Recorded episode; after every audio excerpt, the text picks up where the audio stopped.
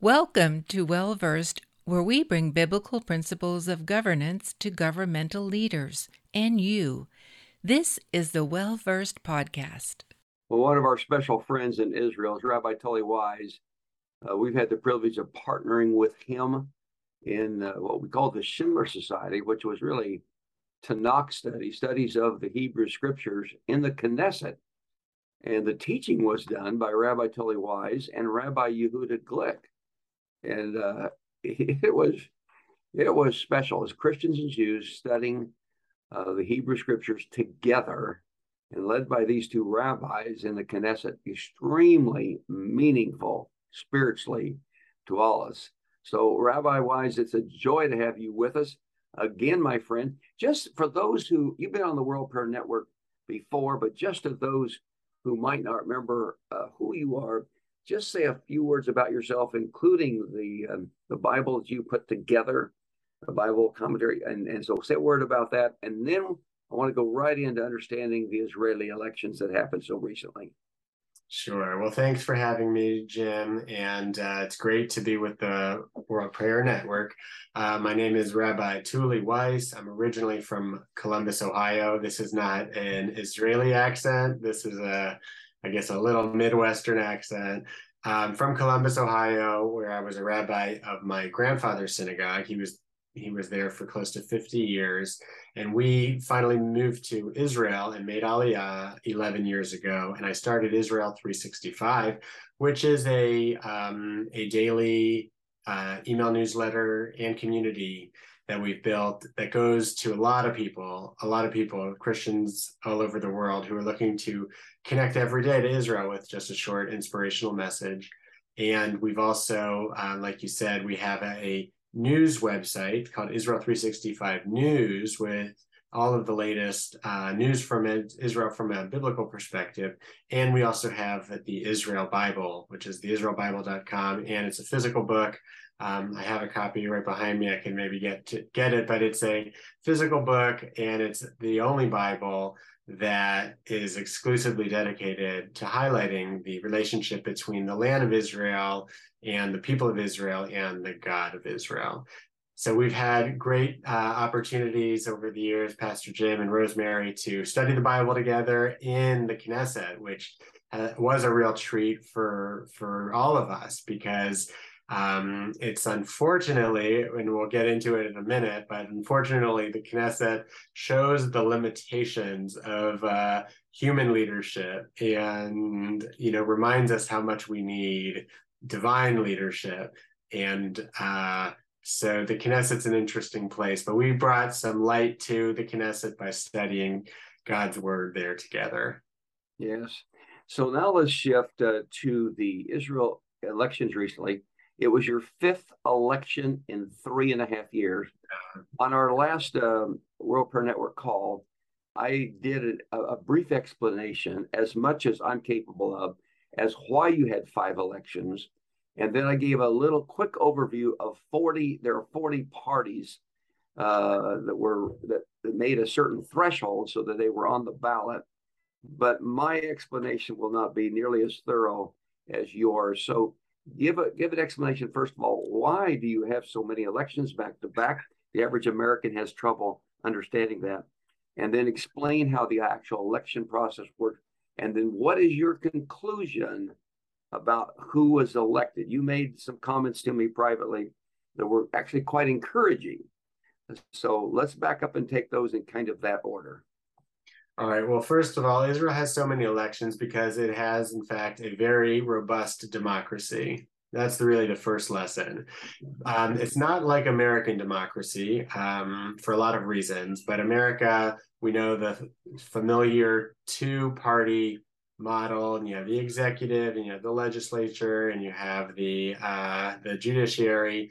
So israel has those three divisions but it um, doesn't have two-party system. It has a parliamentary system which means that you're not voting for a you know a person. You're sort of voting for a party. And because there's a lot of diversity in israel there's a lot of parties and you know you have um, all kinds of different kinds of Jews who are represented by their party. So um, then whoever gets the most seats, right? Meaning you don't have to necessarily there's a there's 120 seats in the Knesset. So whoever is able to put together six a coalition of 61 seats, that person, that you know, the strongest party there, the leader of that party then becomes the prime minister.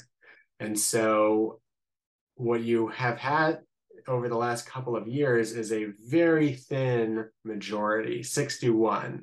And so that gets you to become the prime minister, but you don't necessarily stay the prime minister because your government could what's called fall apart. If your government falls apart, if one of those parties partners decides you know they get in a fight over some issue then they don't like a policy they could leave the government the government collapses and you need new elections. So it's you know it's it's not ideal when you have a very thin um, majority 61 so that's how we've been for the last couple of years it's a long conversation why it's been that way, but this is at least the mechanics. So that what's interesting and even exciting this time is that um, Prime Minister Netanyahu, right, Benjamin Netanyahu, is not only is he the Prime Minister of Israel, he's also the head of the Likud party, and the Likud, L I K U D, is the has been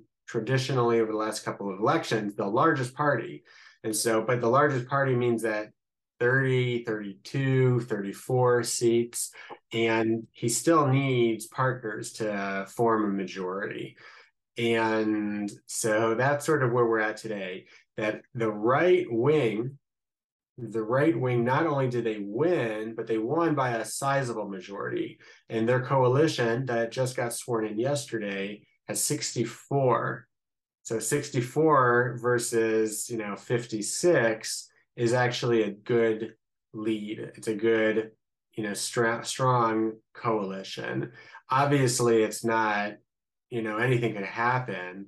And if one big party decides to leave, then the government would fall mm-hmm. apart. But the real risk is when all of these little parties um, leave. And so the government could get held hostage by a small party that only represents you know a couple you know tens of thousands of people. So that's sort of the mess that we've been in and i hope i explained it because it, it's a complicated story i realize that and it took me a few years to, to understand it. What uh, ex- explain to the people what is the difference between your prime minister and your president? So the prime minister mentioned is um, who has the strongest party. And um, so he is a, a politician and he, you know, is out there representing his party and working hard on campaigning and pushing policy through. He's a, as opposed to the president, which we say here is a more of an honorary role, which means that he doesn't get sucked into the you know the the laws and the parliament fighting and negotiating and back scratching he has an honorary position which means that he greets heads of state in israel which has, happens every day or he flies you know a couple times a year to con you know big major conferences or to funerals or those kinds of honorary activities. Oh, and my kids just walked in. Um, that's that's fine with us. That's no problem. Right. So the president, the president is the, is the one that makes certain that the that the uh, somebody is working to become the prime minister, who's putting together a coalition. Correct? He oversees that or kind of approves the process. Is that right? Yeah, you got it. That's that's basically how how it happened. So there isn't a relationship, and it's it is it's confusing. The the prime minister actually is is in the rough and tumble politics of every day. The president is supposed to be sort of the ceremonial head of Israel and represented in official gatherings. Is that a nice way of saying it? Exactly. And so here's what you have. You have not only, um, you know, Prime Minister Netanyahu was re, you know, his party was the strongest. He's put together a coalition. Now the negotiating is happening. And so now he has to, you know, decide who's going to become the defense minister, very important. Who's going to become the foreign minister, very important and then you know that's where all of the negotiations take place in the parties. What i told you when, when i saw you here or when we spoke when you were in israel recently is that for the first time you have a very right wing government. It's always been very centrist which means that you know centrist is also you have a lot of influence from the left wing. Left wing are the people who want who are who are not happy about the Jewish identity of the state of Israel. They want it to be secular. They want Israel to give away as much land as will, you know, make peace. And um, know, traditionally they're like they're you know, I want to be objective. I don't want, you know, I, try, I want to at least try to be objective here. I'm not, but the right wing um, are people who are more religious, and I'm religious, and you know, so I appreciate that. These are people who who pray every day, who who honor the Bible, who are observant Jews, and also politically, that means that they will not, you know, they don't want to negotiate and give away an inch of land. This is God's promised to the Jewish people and they believe it. And so they take it very seriously. And they, um, it's very interesting because in America, it's a Christian country, but there's a separation between church and state. Here, there's no separation between church and state, and it's a Jewish country, which means that we could, we should be, we should be ruling according to the law of the Torah and according to God's will. That's never happened before, um, and we're not there yet and we're not there yet, but there is a party, the Religious Zionist Party, that did very, very well. 14 seats. That is now Netanyahu's number one partner. And so he needs, it. plus there's the ultra Orthodox parties. They're another 16 seats or something, not 16, but 12. I forgot if it's 12.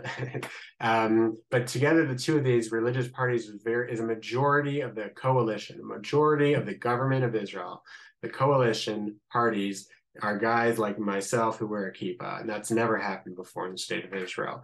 And um, you know, again, I believe that is on the one hand a little intimidating, means that we have a responsibility of um, you know being faithful both to man and to God, right? You know, we can't only do what we believe is following God's word and risk sort of not alienating but uh, and offending and and damaging you know the relationship with that the, all of the other jewish people here who are not on board with that message. So it's something you know we got to be careful. You can't steamroll anything here. And otherwise it would become a you know fanatical country like a religious fan there's elements in the jewish community of fanaticism and that would you know frighten me very much if they you know were able to go unchecked with their um, religious leadership in Israel. But these are conversations that we're having now. We've never had um, these conversations before. The upside is that having a religious government of people who are faithful representatives of, of God on earth, you know, and representing the Bible and representing the you know, all of the wisdom and beauty of our religious tradition and our culture and our history and all of the beauty of our tradition. Could you imagine um, the good that will come from that if the government of Israel is a, you know, a sort of like a maybe the Christians would say like a kingdom oriented government? It's unheard of in history. It's very exciting for you know religious people um, because it could really usher in great blessings to Israel and to the world. And, you know, we don't have a playbook for this. The Bible is our playbook. And so we have to figure out how do we learn from the book of Exodus and what do we learn from the book of Joshua and how do we apply the messages of Isaiah and those are the conversations that are finally happening here. And it's very exciting. It's a very exciting time to be alive and a very exciting time to uh, to be living in Israel. Am I correct in saying uh, when you when we talk about uh, the ultra orthodox, you used that phrase a moment ago. You are an Orthodox Jew, uh, but the, when we speak of the ultra Orthodox, I believe one of their parties had got uh, 11 or 12 seats, and another one got eight. I think they're almost 20 total between two ultra Orthodox parties. Now, the ultra Orthodox would uh, would be, for example, even uncomfortable with the friendship that you and I enjoy as an Orthodox Jew and a Christian. Correct? They also, am I, am I correct? They don't. They will not serve in the military, and they insist on being paid a full time salary for the study of the Tanakh or, or the of the scriptures. Uh, but they negotiate that by virtue of their votes are needed. Am I correct in understanding that? Yeah, and uh, you know the way that you're describing it also is objective, and I'm, I'm, curious to hear your opinion on it because it's again it's just interesting. You know, this is sort of like the next chapter of the Bible is being written here in the land of Israel, and you know you have these religious parties that mean well, they really mean well, but they have a very different outlook on life. Their outlook on life is to close themselves off from the rest of the world and not to be influenced by um, culture because look at they they look at culture and they say you know we don't want our kids watching Dis- Disney movies.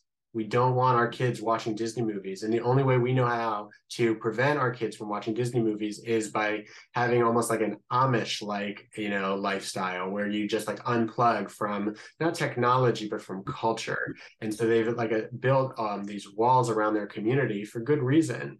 And so that's ultra Orthodox. And as a result, they are not comfortable serving in the army and they learn Torah professionally, meaning that they have worked out a carve out for themselves that they are, you know, doing something of spiritual service for the Jewish people by studying Torah, and they have negotiated that politically.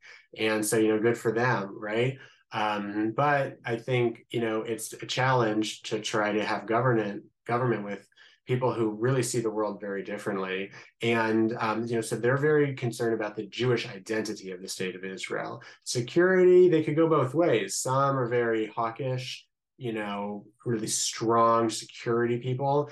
And others are very left wing and they're like, just leave me alone. You know, like if they want the land, give them the land. We could live on a little island. We just want to, you know, study the Torah and be left alone and raise our children in the ways of our fathers. And so it, it is you know uh, that's what makes it so colorful to be part of the uh, redemption here in israel. Uh, by the way uh, given the recent disney movies uh, we don't want our kids watching disney movies either anymore. So what's the solution? You know there's no america doesn't have a solution uh, except for I could give a plug for a, an amazing movie that I am uh, helping with. It's a movie about King David, and um, it's being put out by Sunrise Studios in South Africa, Christian movie animation studio. And it's being, you know, their partner in the production, production and the financing is uh, Angel Studios, who you might have heard of from The Chosen, and they um, put together this amazing team of Disney-like quality and Pixar caliber yeah. artists. They're making a movie about King David because they're saying enough is enough. So, um, you know, Israel has their own approach and how to deal with shutting off from culture. Is, uh, you referred to the kippah a moment ago. Explain to people why a person such as yourself wears a kippah. Uh, well, it is our tradition. Um, it is not in the Bible necessarily, um, but back then people used to wear turbans and all kinds of head coverings. Um, and the Jewish, you know, so Jews always wore head coverings, men and women, right? Women cover their hair and the men cover their head as a, you know, not only to be polite, like culturally, but really as a sign of reverence and to remember that God is above us. Um, that's what it's called in, we refer to it as a kippah or a yarmulke. Yarmulke actually means like a, a, a, a, um, a fearful covering sort of. It's a, to remind us of god and that's the reason behind it. Um, but so depending on sort of what you know division or denomination of jew you are you wear a different style kippah is it would it be true to say that sort of the depiction of the divided Israel would be Jerusalem vis-a-vis Tel Aviv. Uh, Tel Aviv is the secular, um, non-religious. Uh, that's where the homosexual community is very forceful and strong, as opposed to Jerusalem, which is very self consciously spiritual, religious, and focused on Torah. Yeah, yeah, for the most part, that's accurate. Um, but you got to understand that even even in Tel Aviv, there are very very strong elements of their Jewish identity. Um, and they're just expressing their Jewish identity differently. It used to be, right, this whole state of Israel is only 74 years old. So 74 years ago when they got started, a majority of the Israeli Jews were hostile to religion. I mean, anti-religion. They were communist and they were, you know, from Russia, from the Ukraine, and anti-religious because religion was outlawed and they saw it as a bad thing and um, and again this is like you know jewish history is very fascinating but um, the situation today is not like that at all even in tel aviv even in the heart of the most progressive secular tel aviv you have Israelis who are becoming more and more traditional in their understanding of it, and um, which is why you now you have this religious government, this right wing government, is because the country has moved very far from the left, you know, towards the center and now towards the right, and that's going to be a good thing for for um, uh, the Jewish people. It is a good thing, and it's going to become even a better thing as we you know we're still living in the shadow of the holocaust. There's still holocaust survivors today who remember the trauma of you know what just happened to our people not that long ago. And so we need to be patient with the jewish people and understand that you know we've been through a lot of trauma and we have a very sort of fearful approach and defensive posture when it comes to the outside world. And it you know is manifesting itself in a lot of interesting ways. The uh, one of the most interesting things about that, that depicts this move from the left to the right, in my opinion, as an outsider watching, is given the fact that so many of the original uh, Jewish immigrants that were coming in uh, were from Russia and they had a socialistic understanding. And so they established kibbutz, kibbutzim, uh, which were socialist. They had to originally for defense purposes, but when the defense purposes weren't necessary. They still held all things in common, socialists.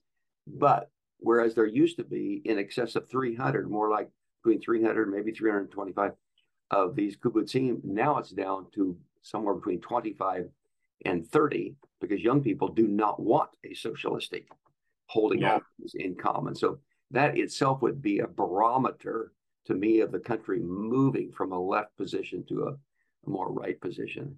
Yeah, and it's fascinating. You think, well, you know, don't they know what how America great it is and how great capitalism is? And guess what? They don't because they're not from America. They don't see the world through American eyes, and therefore, you know, they're not used to capitalism. They've been taught that capitalism is is flawed. It's only very it's only good for certain people, and there's just not that same, you know, uh, it's not in the DNA. And so again like as that's why it's so important for israel and america to have strong alliance that america has a lot to learn from israel and israel has a lot to learn from america. And because we share so many core values um, hopefully we will learn the best from one another and teach each other and, sometimes you know maybe um, correct each other. If we see that america is going in the wrong direction you know we need to say you know learn from our example and that's happening today and that's a also very special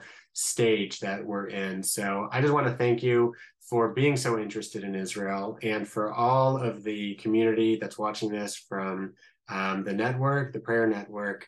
Uh, thank you for your prayers because that's really doing a huge shift. It's causing a big shift. Your prayers and so keep it up because we're still not quite there yet.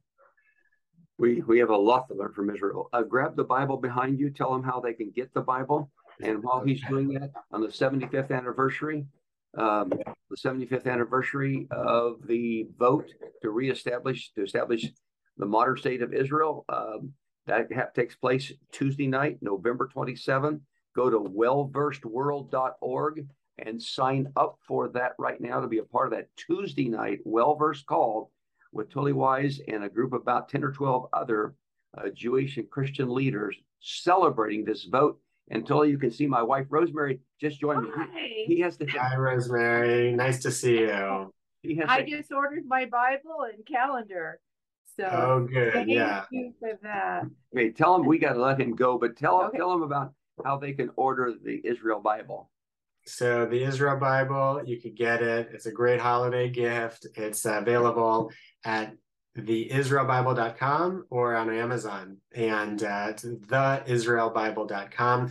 And I don't even know, sometimes the pricing is better on our site, sometimes better on Amazon. Um, but yeah, it's a, it's a great addition to a your library. If you have a if you love Israel, then you you got to have the Israel Bible in your home. Now it's it's going to be the Tanakh. It's going to be the Hebrew Scriptures. Plus, will it have then? Does it include like commentary with it? Oh yeah, oh yeah. I could give a whole talk on the Israel Bible. It's the only Bible that has the English and the Hebrew um, from side to side.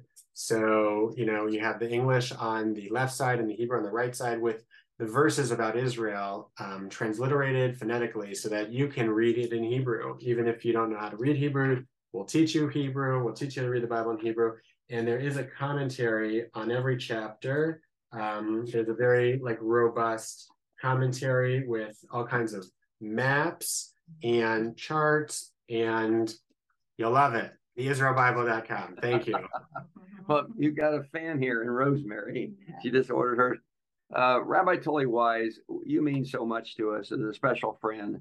We just love you and honor and respect you. Thank you for coming on today and telling us about the elections there and then also describing about the Bible once again. Thank you so much. Mutual. It's mutual. I love you too. Shalom. Thank you. Bye bye. I hope you enjoyed today's episode. Please read the show notes for additional details if you would like a copy of the book or resources mentioned.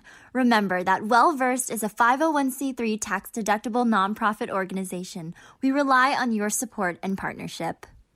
Don't forget to hit subscribe to keep up to date with our latest episodes. Leave us a five star review and tell your friends to subscribe too. Thank you for listening to the Well Versed podcast.